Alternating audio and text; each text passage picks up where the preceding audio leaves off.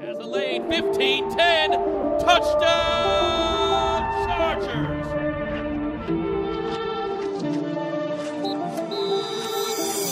What's up, guys? Welcome into a week six edition of Chargers Weekly.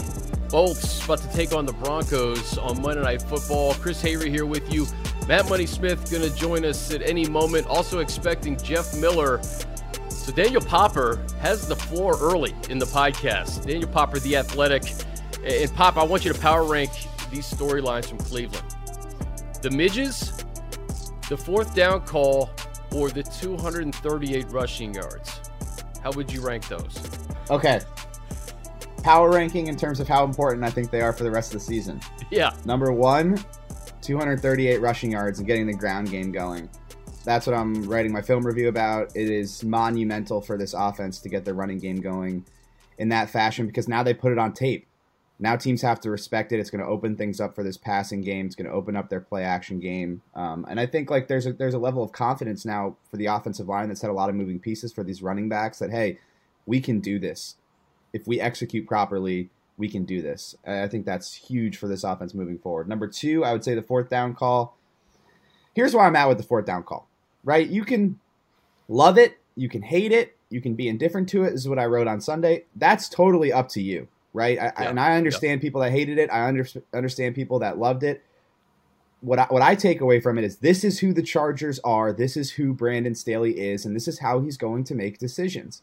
And so, all of your opinions have to operate within that context. That this is the identity that he wants the team to have. He's never ever shied away from communicating how he goes about this process and the fact that it's going to be the process. Since the day he took the job. He's been completely open about it. And so you have to understand when you're when you're formulating opinions that this is who they are. And he's not going to shy away from it. He's not going to change the process. Like this is how he wants to operate as a decision maker. And so was it risky? Yeah 100% it was risky. But in that moment he trusted his offense to get those 1.7 yards he felt like mike williams was going to win his matchup with the rookie corner on the outside and i can understand the thought process there i can also understand people that are like this goes against every fiber of my being and how could you not punt the ball away and and play it safer in you, that scenario. What did you personally think, Popper? Because you know you've been on board with the fourth down in the analytics. What was your personal opinion based on you know a minute thirteen left, no timeouts for the Browns, Jacoby Brissett? I probably would have punted it, to be honest. But that's just because, like, you know, in my mind, if I was the head coach of the football team, I'd be like, if this doesn't go down, I'm going to get absolutely crucified. Yeah. But that can't, like, that, but that just shows that I'm not confident and I don't have the same conviction that Brandon Staley does. And the one thing you want from a head coach is conviction. You want a plan. Like this is how we are going to play. This is how we are going to make decisions and you want that to be structured and you want that process to be seamless and it is for the Chargers. Like they do have structure and they do have a process in terms of how they go about this and they really believe in it. You know, I, I think the fact that I would have punted it away is just is just an indication of my lack of confidence and the fact that I wouldn't want to deal with that backlash. But Brandon Staley is willing to deal with it if it goes down or if it doesn't. He knows over the course of the season, he believes firmly that it's going to be a positive for the team. And you go back to the Houston game, and you know, up three with a little over five minutes remaining, they go for it on fourth and one from their own 46 yard line. I'm not going to say it's the same situation, but it's a pretty similar situation. They have a great play call, outside zone play action. They hit Austin Ekeler in the flat. They score a touchdown on the drive, and they and they walk out of Houston with a 10 point victory, that was a crucial play in the game, but it doesn't get nearly the same kind of coverage when you're successful versus when you're unsuccessful. And I think the key for a coach and a decision making group is to always stay level regardless if it's successful or if it's not. And I can understand if you have an issue with the play call. Ultimately, like they trust Mike Williams to win one on one against Martin Emerson in that situation. I can't really fault them for it. Like you can understand the thought process there, right? Yeah. So I can see both sides to it, but as long as they're consistent in how they're making these decisions and that and there's a plan in place and there's a process in place that they're sticking to, it's hard to be super frustrated with it because the alternative is that you have somebody making decisions without any sort of plan, without any sort of structure, and just relying solely on their gut in specific situations. And we've seen what that can lead to. Sorry, I was looking down at my phone trying to get Jeff Miller on board yeah. here with this. Number uh, three is the midges, by the way. Yeah. Okay. So, so, so tell me about. Listen, I didn't know. I wasn't educated on the midges. I think you tweeted something out. It was. I mean, it was kind of gross. Uh, it, it was interesting. We had we we happened to be in Cleveland the week that the midges came out of Lake Lake Erie, right? Yeah, well, I was talking about it, and then some guy in the press box, older gentleman who'd been eh, like living in Cleveland, you know, forever. I'm sure. You know, gave me the whole rundown. They come out every well, once a week, every October, and they spawn and they swarm, and then they are actually food for the migrating birds that are you know migrating south for the winter. And so I guess like all of the birds come to Cleveland to feed on these midges for a week, and you know the symbiotic relationships in in nature, man, super cool. But yeah, I mean, it, I thought it was going to be a big factor, but what actually happened was I guess they don't like the sunshine. Yeah, it, so, it, was it was like uh, a little overcast or a little a little darker in the morning, so they were they were yeah. all over the place in the morning. Yeah, it cleared up by game time. It like cleared up and it was really sunny, and they kind of dissipated and they were still on the windows, like they were kind of hiding in the shade though. So once it got sunny, it wasn't really a factor. But yeah, yeah people was, popping uh, in. It was interesting, yeah. People popping in to the podcast. Matt Money Smith what I miss? joins us. We're, we're, still trying to get Jeff on uh, Money, but I just asked Popper to to give me his power rankings on storylines from Sunday. Midges uh, fourth down call and uh, 238 yards rushing. I'd love to get your uh, your rankings of those storylines. Well, I, you know, I think Brandon Staley obviously and Popper did a great column about it at the Athletic. Um, you know, fourth downs are always going to follow them. And uh, look, I didn't. It was it was funny because DJ, you know, they call the timeout. We assume they're just going to try to get him to jump. Doesn't work. They call the timeout, and I'm just like, well, you know, J.K. shanked that punt you know, he's got to get some leg into this one here. And and as I'm going through that, DJ being the polite guy that he is, is like, hey, uh, hey, Matt, the offense is still standing on the field. They're they're to go for it. I'm like, no, they're not. They've got two timeouts. They're to try to get him to jump one more time. He's got this reputation. What a great setup. Get a hard count. You know, it'll be. And when they snap the ball, I was like, holy crap, they're going for it. Um, I'll say this about it at the very least, I like the play call. I, I like the idea yeah. of putting the ball in Herbert's hand and, and attempting a pass as opposed to trying to run it, packing it in. I liked spreading it out. Mike was taking advantage of Denzel or Newsome, whomever was on him. Um, Martin the Emerson. Whole game. Yeah, Emerson. Rookie. So I was like totally fine with that call. It was exit. Look, it's it's weird to say, but I mean that that was was kind of on Herbert, you know, like the, the pocket wasn't collapsing. It was clean. He wasn't under pressure, and he just kind of let that thing fly a little early. I mean, Mike had not even turned around yet, um, which was also, could be on Mike. Maybe he took the route a little too deep and was supposed to break in a little bit sooner. But was I crazy about the call? No, I wasn't crazy about it. But I totally understand it. That's, that's probably the best way I can put it. It's like yeah.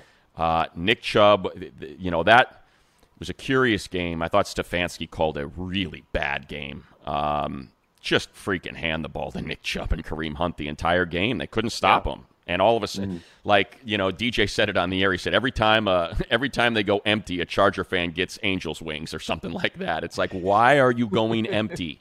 What are you doing, Stefanski? Like it was.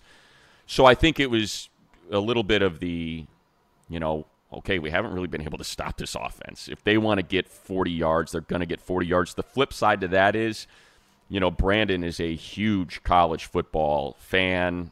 He scouts. He really enjoys the draft process. He knows what kind of leg Cade York has. And the second you don't get the fourth down, he's in range. I mean, Cade York can kick from 65 yards, you know, and he made that 58 yarder with 10 yards to spare in the first game of the year. So that's the one sort of, if you want to call it a little reckless part of it. It's like, no, they've, they've got a kicker. They don't have to gain a single yard, and I would feel uncomfortable about Cade York kicking that ball. So that's, you know, sort of where I come out on the the whole fourth down thing. I think it's, yeah. I don't know, kind of talking out of both sides of my mouth, but no, look, I mean, if it were me, I would. If it were me, I would have punted it. If it were me, yeah, that's exactly because, what I said. Yeah. yeah. Hey, the uh, the the running game though, we were just talking about it, money and you know, 238 yards. If you would have told me uh, the dead last rushing offense in the NFL would outrush the most prolific uh, rushing offense in the NFL and do it in a way that was so dominant with Ekeler. And, you know, we talked about it on this podcast, Money. Josh Kelley getting uh, meaningful touches. He got 10 touches, yeah. made the most of them. And, you know, we see this offensive line, man, with, with two rookies, Corey Linsley back in the mix Feiler, the way Trey Pipkins got hurt, came back in. Thought it was a gutty performance from the offensive line. Uh, I'd love to get your thoughts, and, and then uh, Popper, just to piggyback off of that, especially the, the rookie and Jamaree Salyer. Well, I'll start with look. You know, I, I think we've we've been talking about it ad nauseum here. You know, I just I couldn't figure out how Josh Kelley fell behind Sony Michel in the pecking order. It didn't make any sense to me, and it showed up again. You know, Austin has a great series running the ball, and then all of a sudden Sony shows up, and you get nothing. You're off schedule immediately. And we even said it on the air. We said, "Look, I get it. Sony's a vet. He's proven it. They maybe maybe they trust him in pass pro or whatever it is." I was like, "But." The, you know, this happened in Houston that this was the third quarter in Houston. You know, it was Sony off schedule, carry for negative two, carry for three. Like, just, and sure enough, you know, you credit the coaches because they saw it too and they're like, all right, we can't do this. And it was Josh the rest of the way. And I think that's, it's going to be interesting. You know, it's going to be interesting if, if they want to keep Sony in that third slot or if they're willing to give Isaiah Spiller a look now because just to put it bluntly, he just he hasn't produced. Sony has not produced since he signed with the Chargers. Josh is a much better complement back than Austin. And the other thing I like, Popper, and I'll I'll end it here, is like he's just so different. You know, Josh isn't the kind of guy that's that's patient and has vision and is trying to pick his no you hand him the ball and he is going and he is bringing contact to the defense and i just love the way the two of them complemented each other in that game go ahead popper yeah yeah, hundred percent. I mean, I've been I've been on this train since like July 26th. That like he's clearly been the second best running back in that group. Even before Sony arrived, he was ahead of Larry and Isaiah. And then when Sony got here, just the way he's produced. I mean, you can look at the numbers; like it's there for you. Josh yeah. is averaging 1.2 yards after contact per rush more than Sony Michel. Like, what does that tell you? Like, that's just that's not blocking. You're talking about what happens after the running back gets hit, and Josh is averaging more than a yard more than than Sony is, yeah. and you can see it. You can see it when you watch him. Like it's just the way he runs. You know, it's exactly what what Money said, bringing it to the defense. So one thing I want to say about the running game, Corey Linsley was unbelievable in this yeah. game, unbelievable, and I think that's a huge thing because he's dealing with this knee issue. He takes a game off. He, he gets a he gets a you know a shot in the knee, and you know you're starting to see him play like the Corey Linsley that we saw last season, particularly. It's a homecoming for him too, Popper Youngstown. Yep, yeah, but it all starts with him. Like when he's getting movement at the point of attack, it just makes everything look a, a lot better. It makes those guards look a lot better. They know where to go, um, you know. And so Corey was the engine for this running game because they were getting a ton of push at the point of attack. And we saw that in Houston. You know, that's that's the yeah. thing. It's it's so different. You know, like when I remember, you know, the when when Clapp played that game, it's like you know he, he, came in in the second half, and they were like, yeah, you know what, Will, Will was okay. Yeah, he was he was okay. You know, Corey Linsley's arguably the best center in the game, and as you said, mm-hmm. it, it changes everything up front. Especially like Matt Feiler was having a really rough go, and he is just a different player. When you know that that uh, pass out to the left flat, uh, I thought it was offensive. It was my favorite offensive play of the game. I mean, Myles Garrett is a hair away from getting to, to Herbert. He lets it fly over that giant outstretched arm. Ekeler makes a one handed catch, and out in front of him is freaking Matt Feiler just making a killer block that led. You know, it's an incredible throw, it's an incredible catch, and Austin makes two people miss, and Feiler just makes a killer block out in the open field for that touchdown just for whatever reason, Matt just plays so much better when Corey Linsley is out there. And I think he was like, I don't want to say liability, but he was struggling, you know. And and when Corey came back these last couple games, I think he's looked a lot better. Yeah, yeah. you talk about uh, the center. Just one, one more thing, Chris. Just you talk about the center being a force multiplier. Like that's what that guy is in the middle because he makes those guards look a lot better. And it's like, you know, Matt Feiler's a solid player as long as Corey Linsley is in there. I think that's what right. we realized here is that he's a completely different player when Corey isn't in there, getting movement in the passing game. Um, you know, with his awareness and pass protection, being able to chip, being able to move around and help these guards out. And I think you saw Zion Johnson come to life in this game as well. And I don't think it's a coincidence that it all, it's all happening when Corey Linsley's returning to an All Pro level. I think this this first half of the season, these first five games, can really be broken down into like six quarters. I, I, I, said this last week, and I firmly believe if Corey Linsley was in the game in the second half uh, against the Chiefs, they would have won that game. And then you, you go into the Jacksonville game with a quarterback with fractured rib cartilage, without your center, without really knowing how Justin's going to react to, to playing with those uh, with that broken rib cartilage. So you know they were able to kind of right the ship after those six quarters. Three and two could easily be four and one right now. And you know before we get into the Broncos money, we you know, Chargers they sit at three and two with an opportunity to go to four and two and two and one in the division with Seattle on deck after that before their bye. I, I would say you would take that if we were talking, uh, you know, September 1st before the season, be potentially five and two at your bye if you take care of business these next two weeks.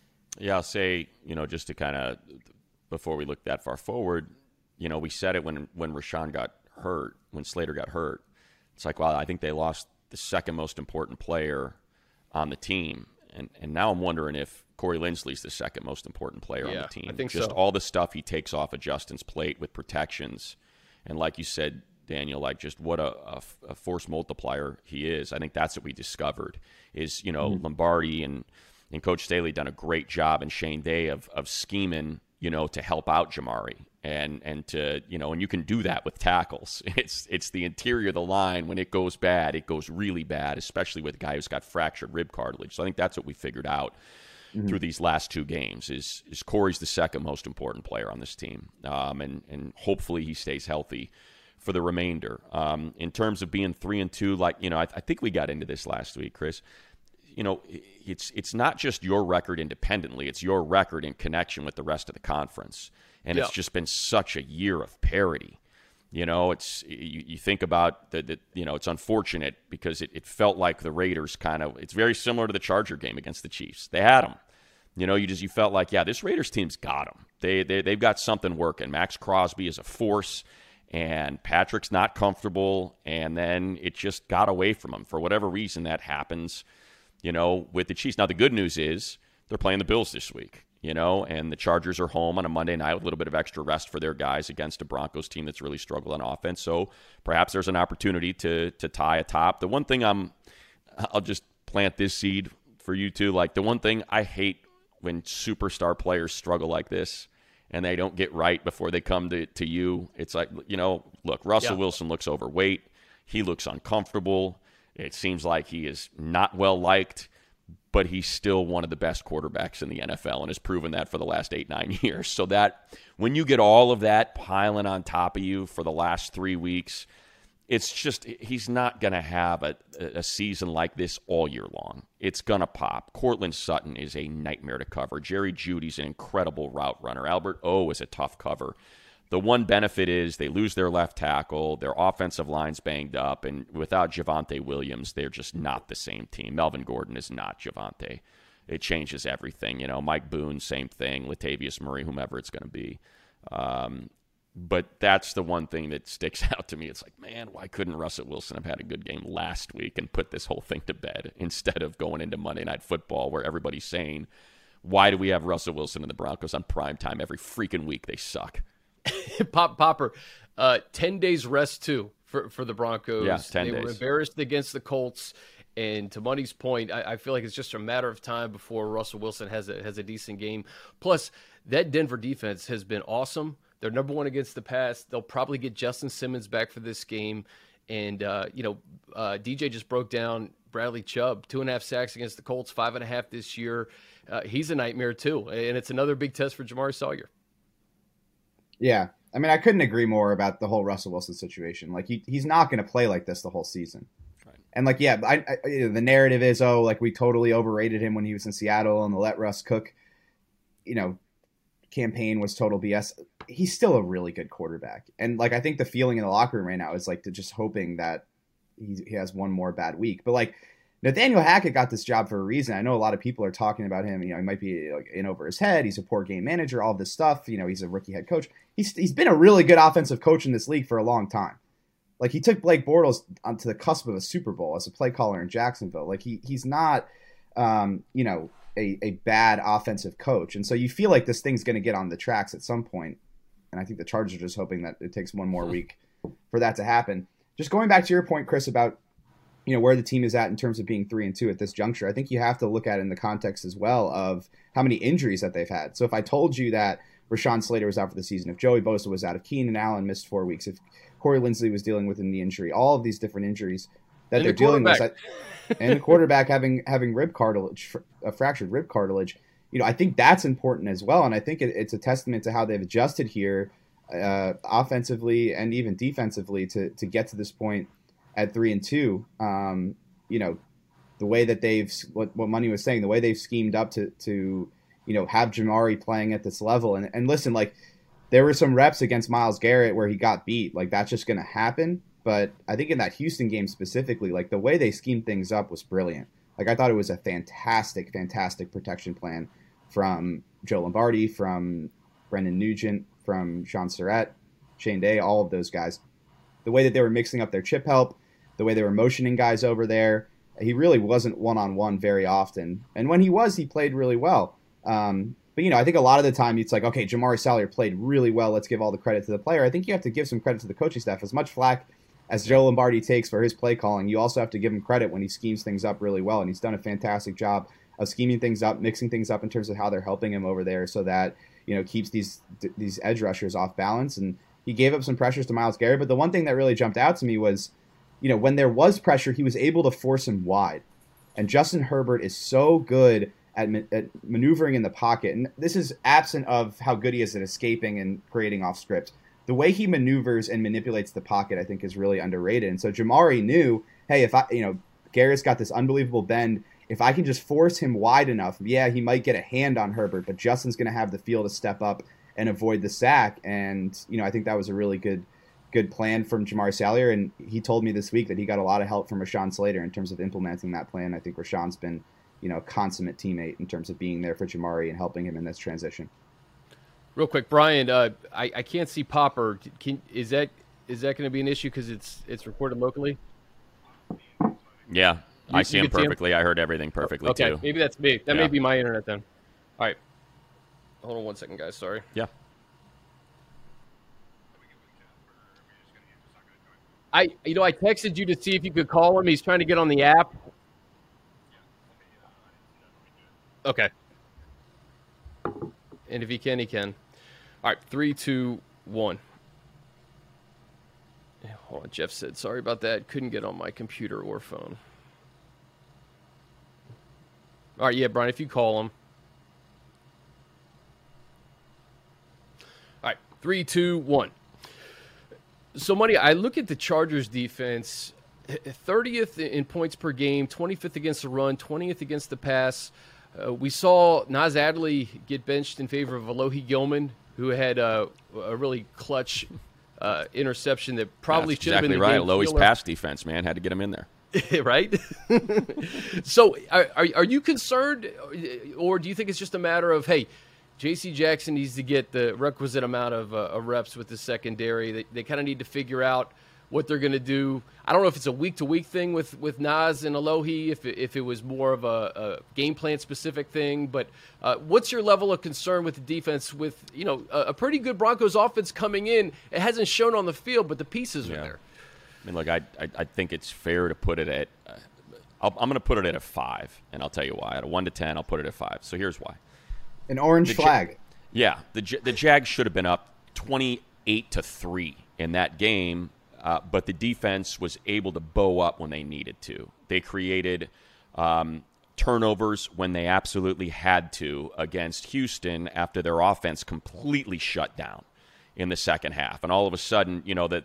The time of possession and, and the, the numbers in the first half against Houston were so lopsided in favor of the Chargers. And then all of a sudden, in the third quarter, the defense is out there for like 12 minutes. Um, so I, I think in that context, they got the interception when they needed it. They got the turnover on downs when they needed it. They made plays when they needed to. Um, you know, Cleveland's a nightmare. They, they are a nightmare to contend with um, offensively. I, I, again, I put that loss for the Browns on Kevin Stefanski. I don't know what the hell he was thinking with some of the play calls, you know, because they were working. And, and that's the case against everyone. I mean, there's a reason why Nick Chubb averages – you know, f- over five yards per carry in his career, and he's averaging over six yards per carry this year. So, like, that's just reality. You're going to lose some of these battles.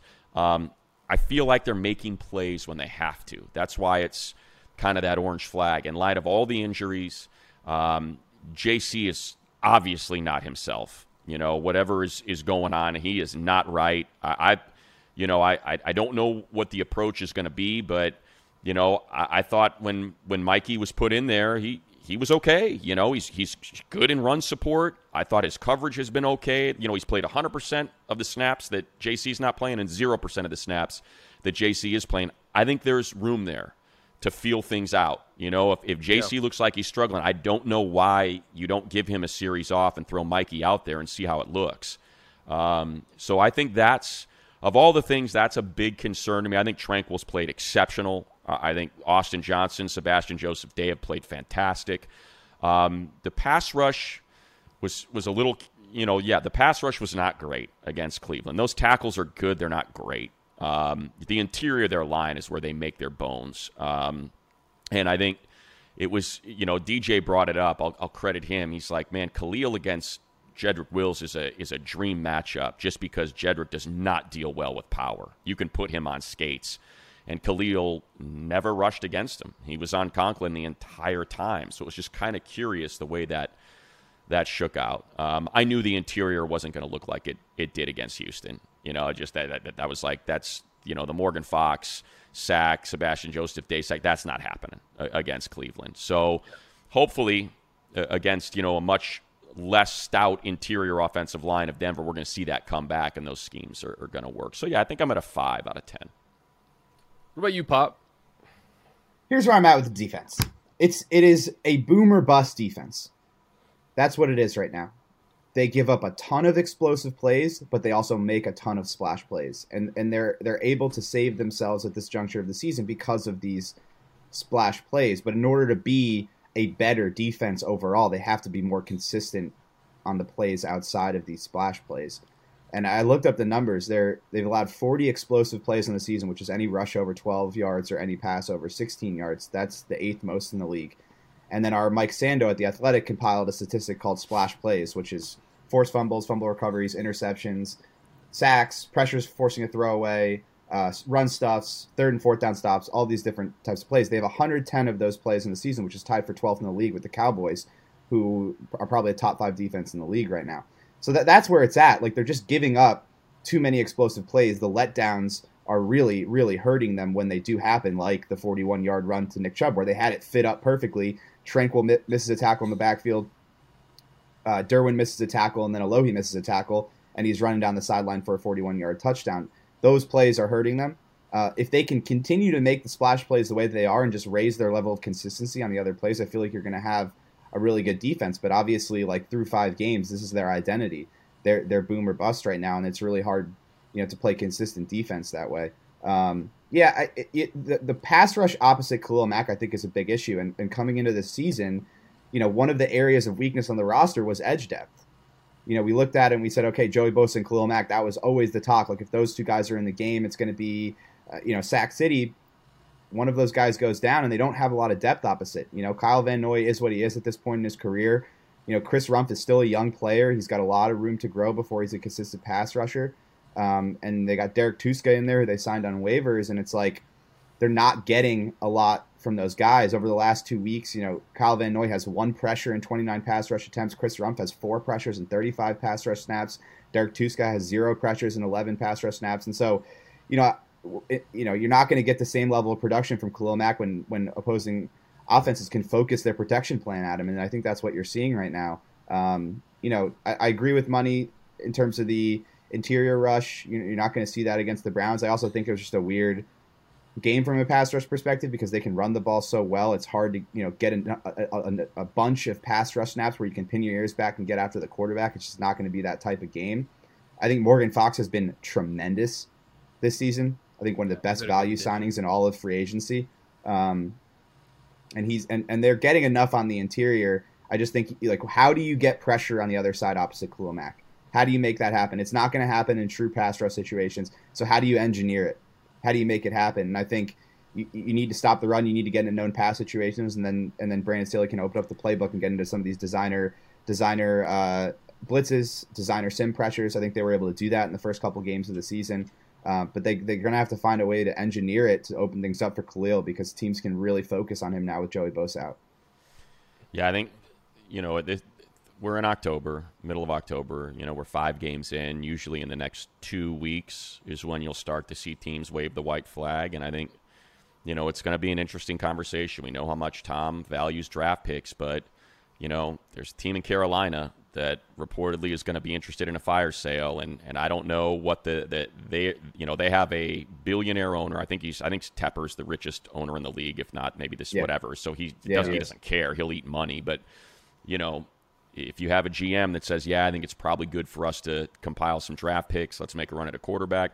If Brian Burns is available, like to me, that's just a, a no-brainer. I think I don't know what the timeline is on Joey, but I think this team's too good not to make you know, and they and they have already pushed all their chips in in free agency um, to have Justin on this contract to not take advantage of every opportunity that presents itself, and it's just kind of one of those teams and.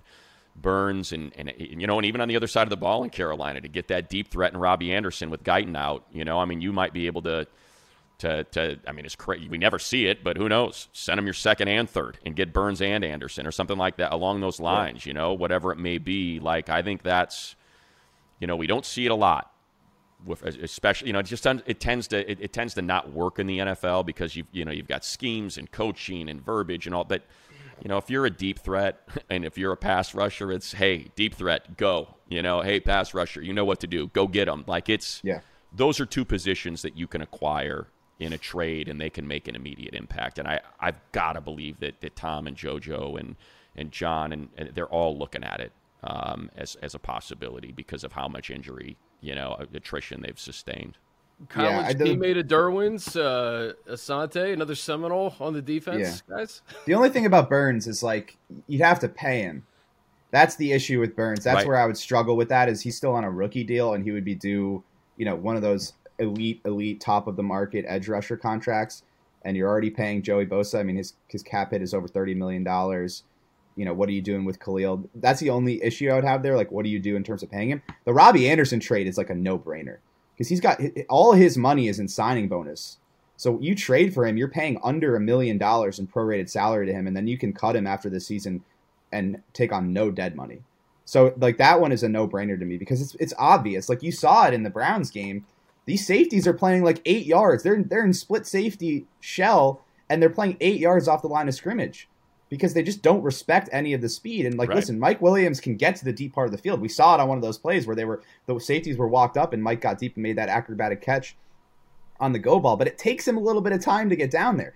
Like it takes extra time for a four five guy to get downfield as opposed to a four three guy like Robbie Anderson. Money makes sense. The fit makes sense. I think it's uh, money hit the, the nail on the head there. Like you're, there's not a lot to to to implement in terms of scheme for him. It's like you're bringing him in to run go routes Right. and to and to and even if he's not productive, you need the threat there, and that's what Jalen Guyton brought. Is like when he was on the field, at least teams had to respect the speed in the deep part of the field. Yeah, and Papa, Yeah, I would say just in the case of Burns, real quick, Chris, to put a button on it, like I know that we always think about long term and draft picks and development and how, like, you got a fifth year option. And I think it's just this short window. It's like, you know what? Hopefully he doesn't hold out. We'll pick up the fifth year option. He'll make 15 to 22 million dollars, whatever that number will be. And if you let him go, you let him go. You know, and that's and that's it. But the teams just I think the conference, there's too much parity in the conference. The team's got too much talent to not figure out a way to to plug those holes and get into the tournament. Just get in. And if Joey's back, you know, now you've got real depth out there, you know, and you can rotate through the postseason. Like that's just I guess for me, I'm just looking so much more short term this year than I've ever thought about before. Um, because I've we've never seen the Chargers throw around money like this in the offseason. You know, we just we haven't seen it, and it's clear that after the Rams won the Super Bowl, Herbert is you know a budding superstar that's you know top five in jersey sales every month now, and it it feels like these owners, you know that that ownership wants it. They want it this year. They they you know after the Rams did it last year, they want it this year. So now you got to figure out, okay, we've taken some hits. How do we make that happen?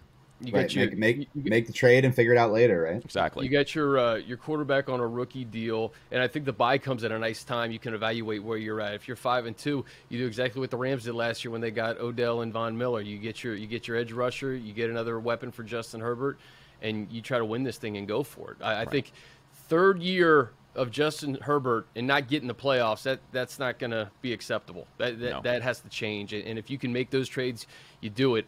The the run defense is something, money. I, I want to talk to you about because we saw it with Clyde Edwards-Helaire, big run. Uh, the Robinson 50-yard touchdown, the Pierce 75-yard touchdown, the Chubb 41 or 42-yard touchdown. Um, listen, Javonte Williams would have been a load on, on Monday Night Football. It's Melvin Gordon. We all know Melvin. Um, and he's been with the Broncos for for quite a bit now. Yeah, he Um, fumbles. Yeah, and he's he's fumbled at really inopportune times at both stops. Um, if if Melvin That gets Titans going, game on the goal line. I Yeah. know that? I'll Three never forget times. That. I'll never forget that game. That and you know what that that game the Titans went in a different direction than the Chargers that year. That was Tannehill's first start, and it ended up being you know great for Tennessee, not so great for the Chargers. Uh, Led to Justin Herbert. oh, yeah, So you know, led, led to Justin Herbert. I'll That's take it. I'll. I'll take the hit. Sorry, Phil.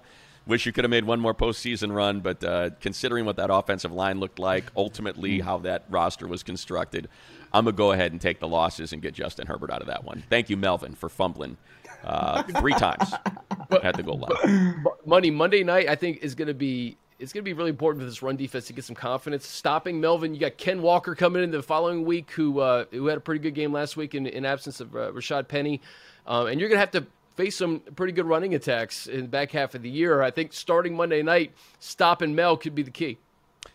I, you know, I, I'll just echo what, what Popper said. He hit it on the head. You know, they'll do a great job of containing, containing, and then pop. You know, pardon the pun, but you know, it happened with Dameon Pierce, 75 yards. Happened with Nick Chubb, 41 yards. Happened with Robinson, 50 yards. Happened with Edwards Helaire. Like, you've got to prevent those plays. You know, Yeah. you work so hard, and and I'm not making excuses for the defense because that's part of it. Like you cannot allow explosive plays. It- you know, your your numbers are what they are. If you're one of the worst rush defenses, I don't care if it's a single run every game. That run still exists, and it still causes damage to your to your outcome and potential outcome of winning. So they've just got to figure it out. Um, you know, I, Javonte Williams would have been not having him is a huge blow. He is such a load just in terms of physicality, uh, ability to run after contact. You know, Melvin's a really good back. He's just not what he used to be. You know, and again, he he puts the ball on the ground, so that's going to help him a lot. Um, again, their offensive line is banged up. So the it's funny, like when you know we talked about this at the start of the season about the AFC West, and I said, you know, the reason why I could picture the Broncos finishing fourth is because you know you lose Vic Fangio, the best defensive coordinator in the league. I was like, that defense is going to have to take a step back because Vic is gone. Defense has been exceptional. It's been It's amazing. been the guy they hired to change the offense that's been a disaster. So it's it's kind of funny how it's all managed to shake out. But that's where like my level of concern is is that defense is still really good, and it's been a since Herbert's taken over. You look at every year. You know, every year it's been one torch the Broncos, the other can't get anything. You know, they've split the season series these last two years, and it's just been really curious the way that it's worked out. I mean, they have really put it on that defense in two of those games, and they've not been able to get anything going in the other two. So it's and it's pretty much the same personnel minus Von Miller. Now that's a huge minus, but the secondary is exceptional. Um, so it's going to have to be another run the heck out of the ball and It's let play action do some Simmons damage. for coming you. back, money. Sorry to interrupt. Simmons coming back. I think. Yeah, coming up. Well, he, he's available to come off the IR, so I don't know. I haven't seen the practice reports. Um, I don't think there are any yet. So Yeah. you know, once get an idea as to whether or not he's out there. Look, he's one of the best safeties in the league. You know, so that's and, and he's I I think what's he picked off Herbert twice, I think. Now, so mm, yeah, Probably, yeah. not great. Yeah, yeah. I, I'm sort of fascinated to see what happens in the passing game here because, you know, Pat Surtain is like you guys are saying one of the best corners in the league, and you expect him to follow Mike Williams. And who's going to step up in this passing game? And that, that's one thing that I don't think is talked about enough. I know we talk about Keenan's injury, but what Keenan Allen means to this passing offense on money downs, no pun intended there. We're just using puns Right. with each other's names. Yeah. But so I looked up the stats just because I was curious. Keenan Allen had 30 four, third and fourth down conversions last year. 30. Only one receiver in the entire league had more, and that was Cooper Kupp at 33. Like in third down, third and fourth down, he is one of the best receivers in the league in terms Yeah. of converting. And so not having that changes everything in those situations. Like you talk about that fourth down call, they are 100% going to Keenan in that situation if he's on the Right. field. And so that has to be factored in in terms of the offense. But if you go up against a corner like this who can take away Mike Williams or at least limit him, who is stepping up in his absence? And Josh Palmer's injured right now. That's why he's not performing at the level I think we all expected. He's got an ankle thing, now he's got a knee thing. He just hasn't looked like himself physically. And so is it DeAndre Carter? Is it Gerald Everett at tight end? Does Donald Parham step up and, and find his way after missing all that time and finally returning last week? Like somebody's going to have to step up here because Pat Surtain is the real deal. And I don't think you can count on Mike Williams putting up a buck 30 with 10 catches in this game against that guy. Money, look at these receiving uh, stats from Sunday. Mike, 10 for 134. He was targeted 13 times. Nobody else was targeted more than six times. Josh Kelley, 33 yards, was number two. Ekeler, number three, 26. So clearly you're starting to see the absence of Keenan Allen i- in, in the passing game. Yeah, no doubt. Hey! Oh, no! Look at this in a in an in an automobile. What? what? What is happening? Why? Why does this better. look so hey, you know what? It's better You late than good. never. You look great. you look great. 40 minutes in, Jeff Miller finds a way to get on. Unbelievable. How are you, brother? Well, I don't even the have. I don't even have. I don't even have to make a joke here. It just speaks for itself. Yeah, Mr. Miata has joined the conversation.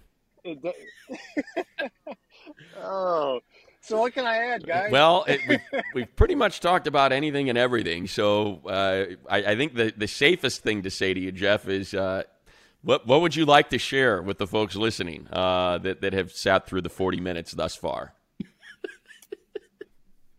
I'm the only thing I would share is you have not missed anything by not being here. Jeff, give us your give us your two minute uh, uh, thought on uh, the, the Chargers and Broncos on Monday Night Football, based on what you saw uh, last week in Cleveland. Chargers three and two could get to four and two. Mr. Miller.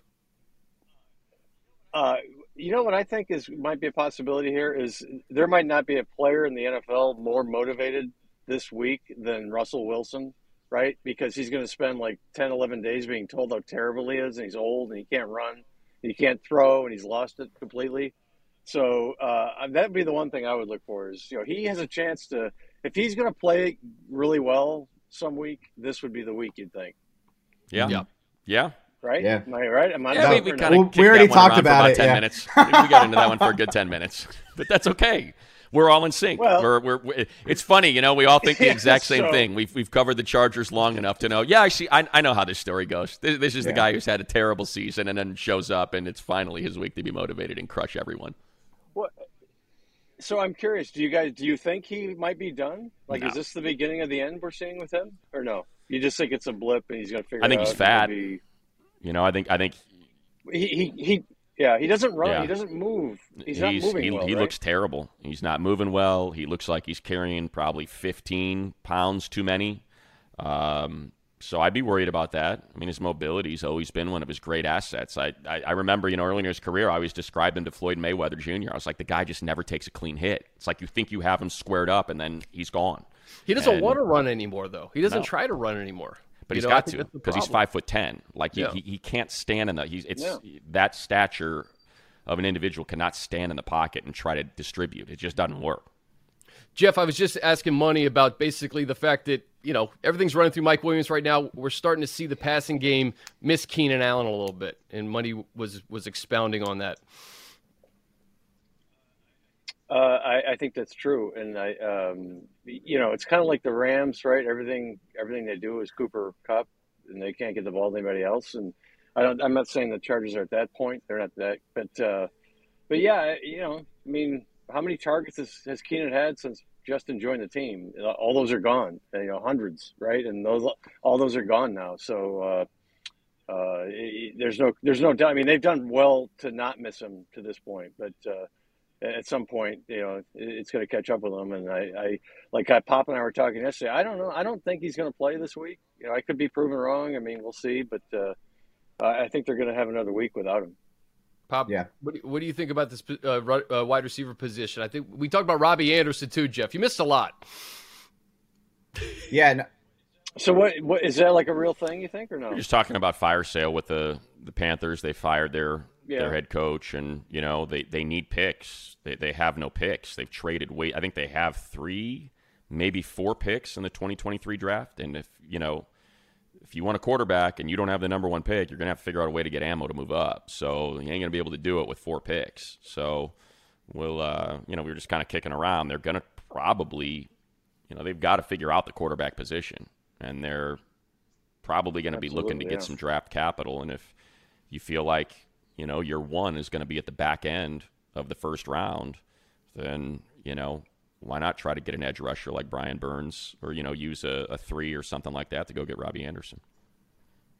Yeah, I mean, yeah, Yeah, I mean, it, it me. runs counter to how this front office has operated for a decade. But then again, they completely ran counter to everything they've done over in this offseason. So, you know, I, I don't think it's out of the question. I, the Robbie Anderson one makes a ton of sense to me, as I mentioned earlier, just from a money perspective and and how he he fits.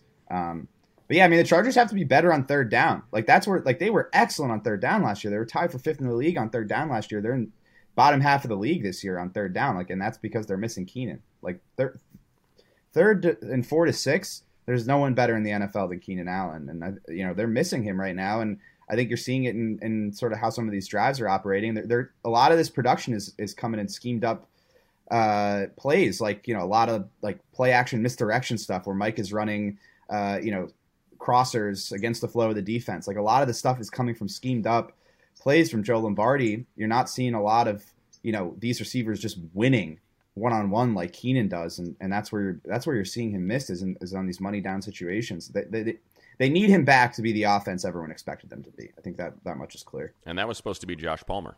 You know, he was he was Yeah. supposed to take that step, and he's just been banged up. You can see. I mean, He's just from, hurt. from the yeah, yeah from the first Well- snap. You can see him run a route, and immediately he's hobbling. So right. I mean, yeah, they tried to run a, a, a flat slant there, and he just collided with the defender, knee to knee, and now he's got an ankle and a knee, and it's like you know everyone's like, why isn't Josh Palmer the guy everyone expected him to be? Well, you you know when you have 900 injuries in your lower half, you're not going to be the same the same player. But you're right that you know not having Guyton on um, the field just to respect that speed. I think that's just what the Chargers are lacking right now, Jeff. Yeah. No. That fourth down play Sunday, would that have been Keenan I think so. In the I slot so. there and that and the, running Yeah. that slant? And maybe given the way the defense played that, he he might have Keenan might have adjusted that route and Justin would have been on the same page and maybe they would have hit something there. And I don't think Mike and Justin maybe No. have that exact chemistry that and so you saw it happen. And maybe you know, maybe if that's Keenan, he knows to stop Yeah. and turn around. Yeah, That's a you're, you're Exactly, three yeah. yards past the sticks. Uh, you Stop know. and turn around. Yeah, yeah. it's it's yeah. So I mean, who who knows? We'll never know, obviously. But uh, but that's what Pop's talking about right there. I mean, they, you know, if if if Keenan's on the field, this whole conversation from the last whatever days it's been is probably doesn't even Yeah. take place about the fourth down and everything and all that. So yeah, they, you know, he's uh he's elite and he's a Pro Bowler. So uh, those guys, uh, you, you lose those guys, it catches up. Yeah, you. Money- DeAndre Carter was in the slot on that play, and Greg Newsome was in the slot, and he covered Ekeler. So he actually came on a blitz, but he was really in man coverage on the running back. So as soon as that happened at the snap, Carter was open, and I'm, I imagine Keenan and Justin have such a good rapport that Keenan probably senses that, sees the the slot corner drop down on the running back, and he probably just turns around right at right at the first down marker, and Justin probably sees it. They know that that that's going to happen after that rotation, and it's probably a conversion there to Keenan. But DeAndre Carter obviously just doesn't have that same uh, chemistry with Herbert or the, Right. you know the same awareness. I mean, Keenan is has the best awareness of any receiver in the league, up there with any receiver in the league. Money, the division 10 and 10, the AFC West. Uh, I know it's week six. I know it's still early, but man, it's such a huge game for the Chargers to get to four and two. Put the Broncos in your rear view. The Raiders are already one and four. The the Chiefs, you mentioned the tough schedule. They got the Bills. I think they got the Niners after that. This is a, a golden opportunity for the Chargers. Well, you don't want you know the Chiefs to pull away. You mentioned they they got Bills, 49ers. I, I just two. I've, I've torpedoed the entire podcast. He's sideways. Brian, please keep this in. Please keep this in. Jeff makes a cameo, leaves, um, and comes back with his face Sideways. sideways. Unbelievable! What a He's got that- performance! Poppy's got that little Miata, you know, so he's he's like a stunt driver. He's probably got that thing What on two wheels, just kind of cruising down performance. PCH right now. This is just, I mean, professionalism personified here from Right. Jeff Miller of the LA Times. That's uh, that's Miller. Try, So try let to, me try tell to finish your answer, buddy, with a straight face. I don't want to All say right. anything. I just want to give you the floor, Jeff. It's all you. What's your You- yeah? What's your hottest Chargers take uh, from a sideways perspective here? Give it to us. Yeah. What's gotten sideways on the Chargers through five games, Jeff? I, I, I'm looking at my phone. I look perfect. You guys look all screwed up. So I don't know what you're talking No. about. I'm, There you go. Blaming others. Classic Miller. Blaming others for his own execution.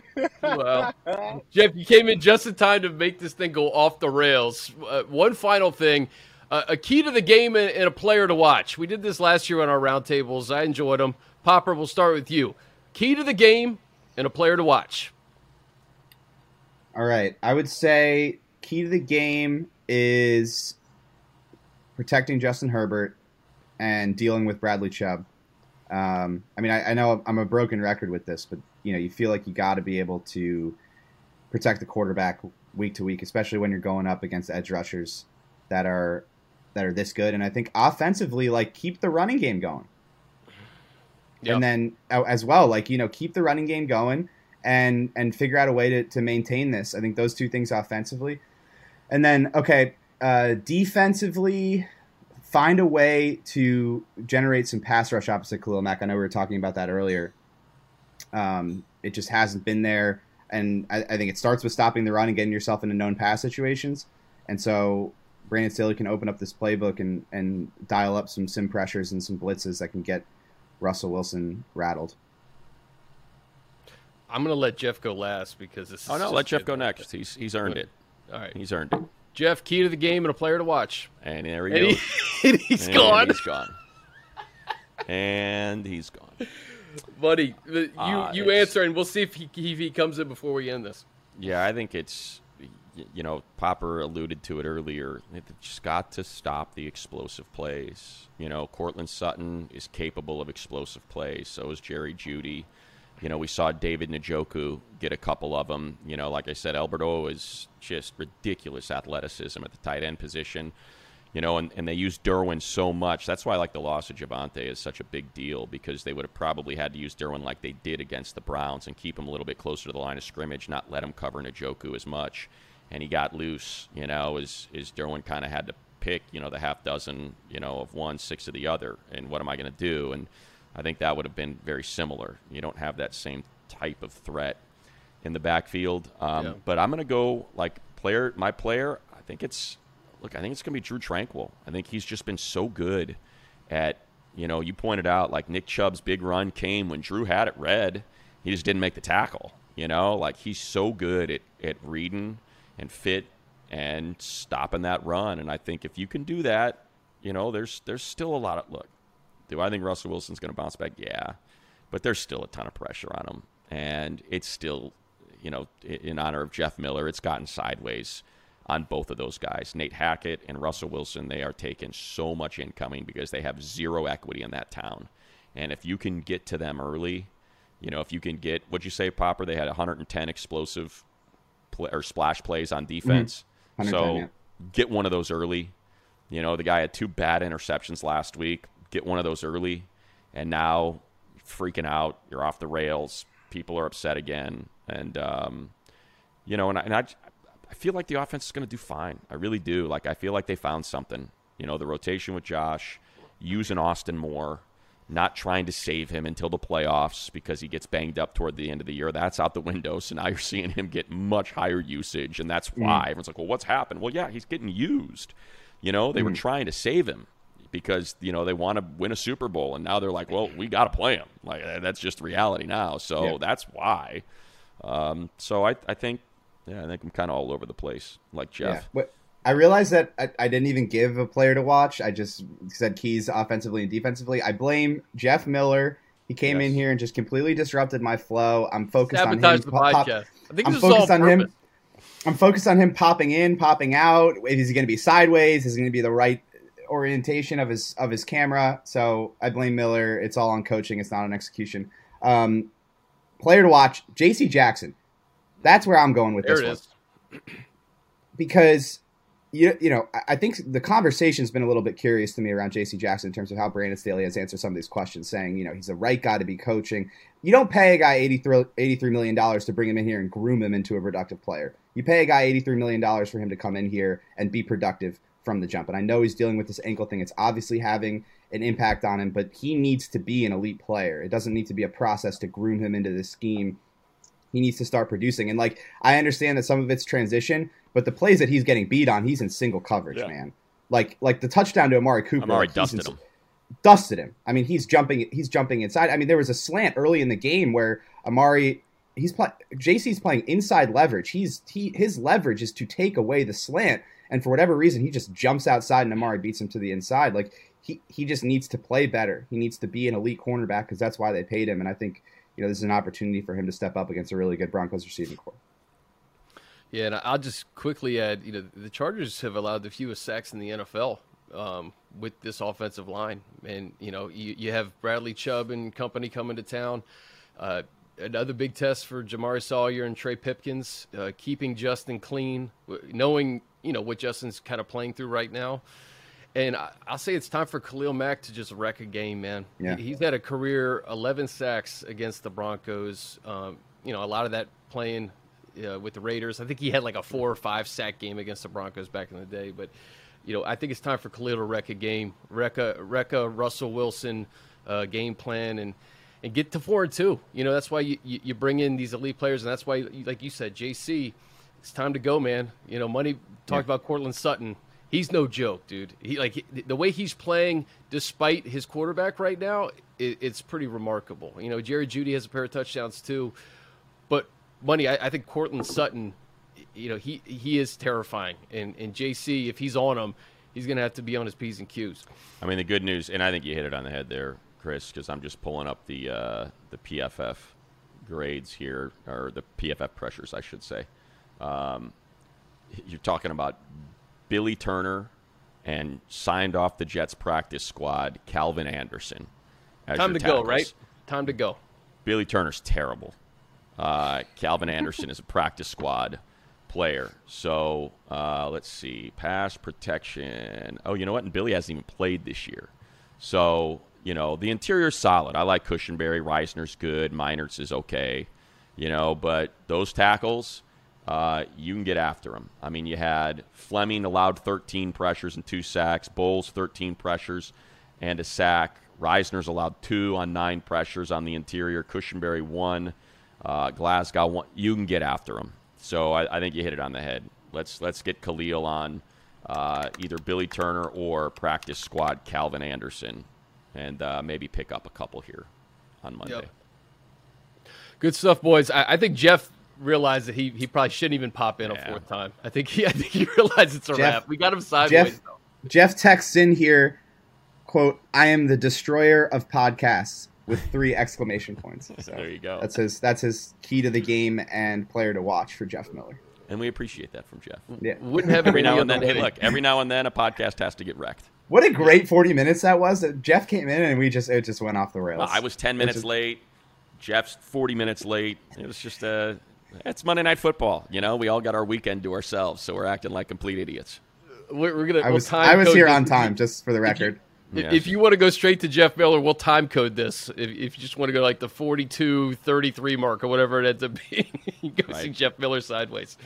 Gentlemen, hey, always appreciate it. Uh, for money for Popper, I'm Chris. Monday Night Football, Chargers Broncos at SoFi Stadium. Enjoy the weekend.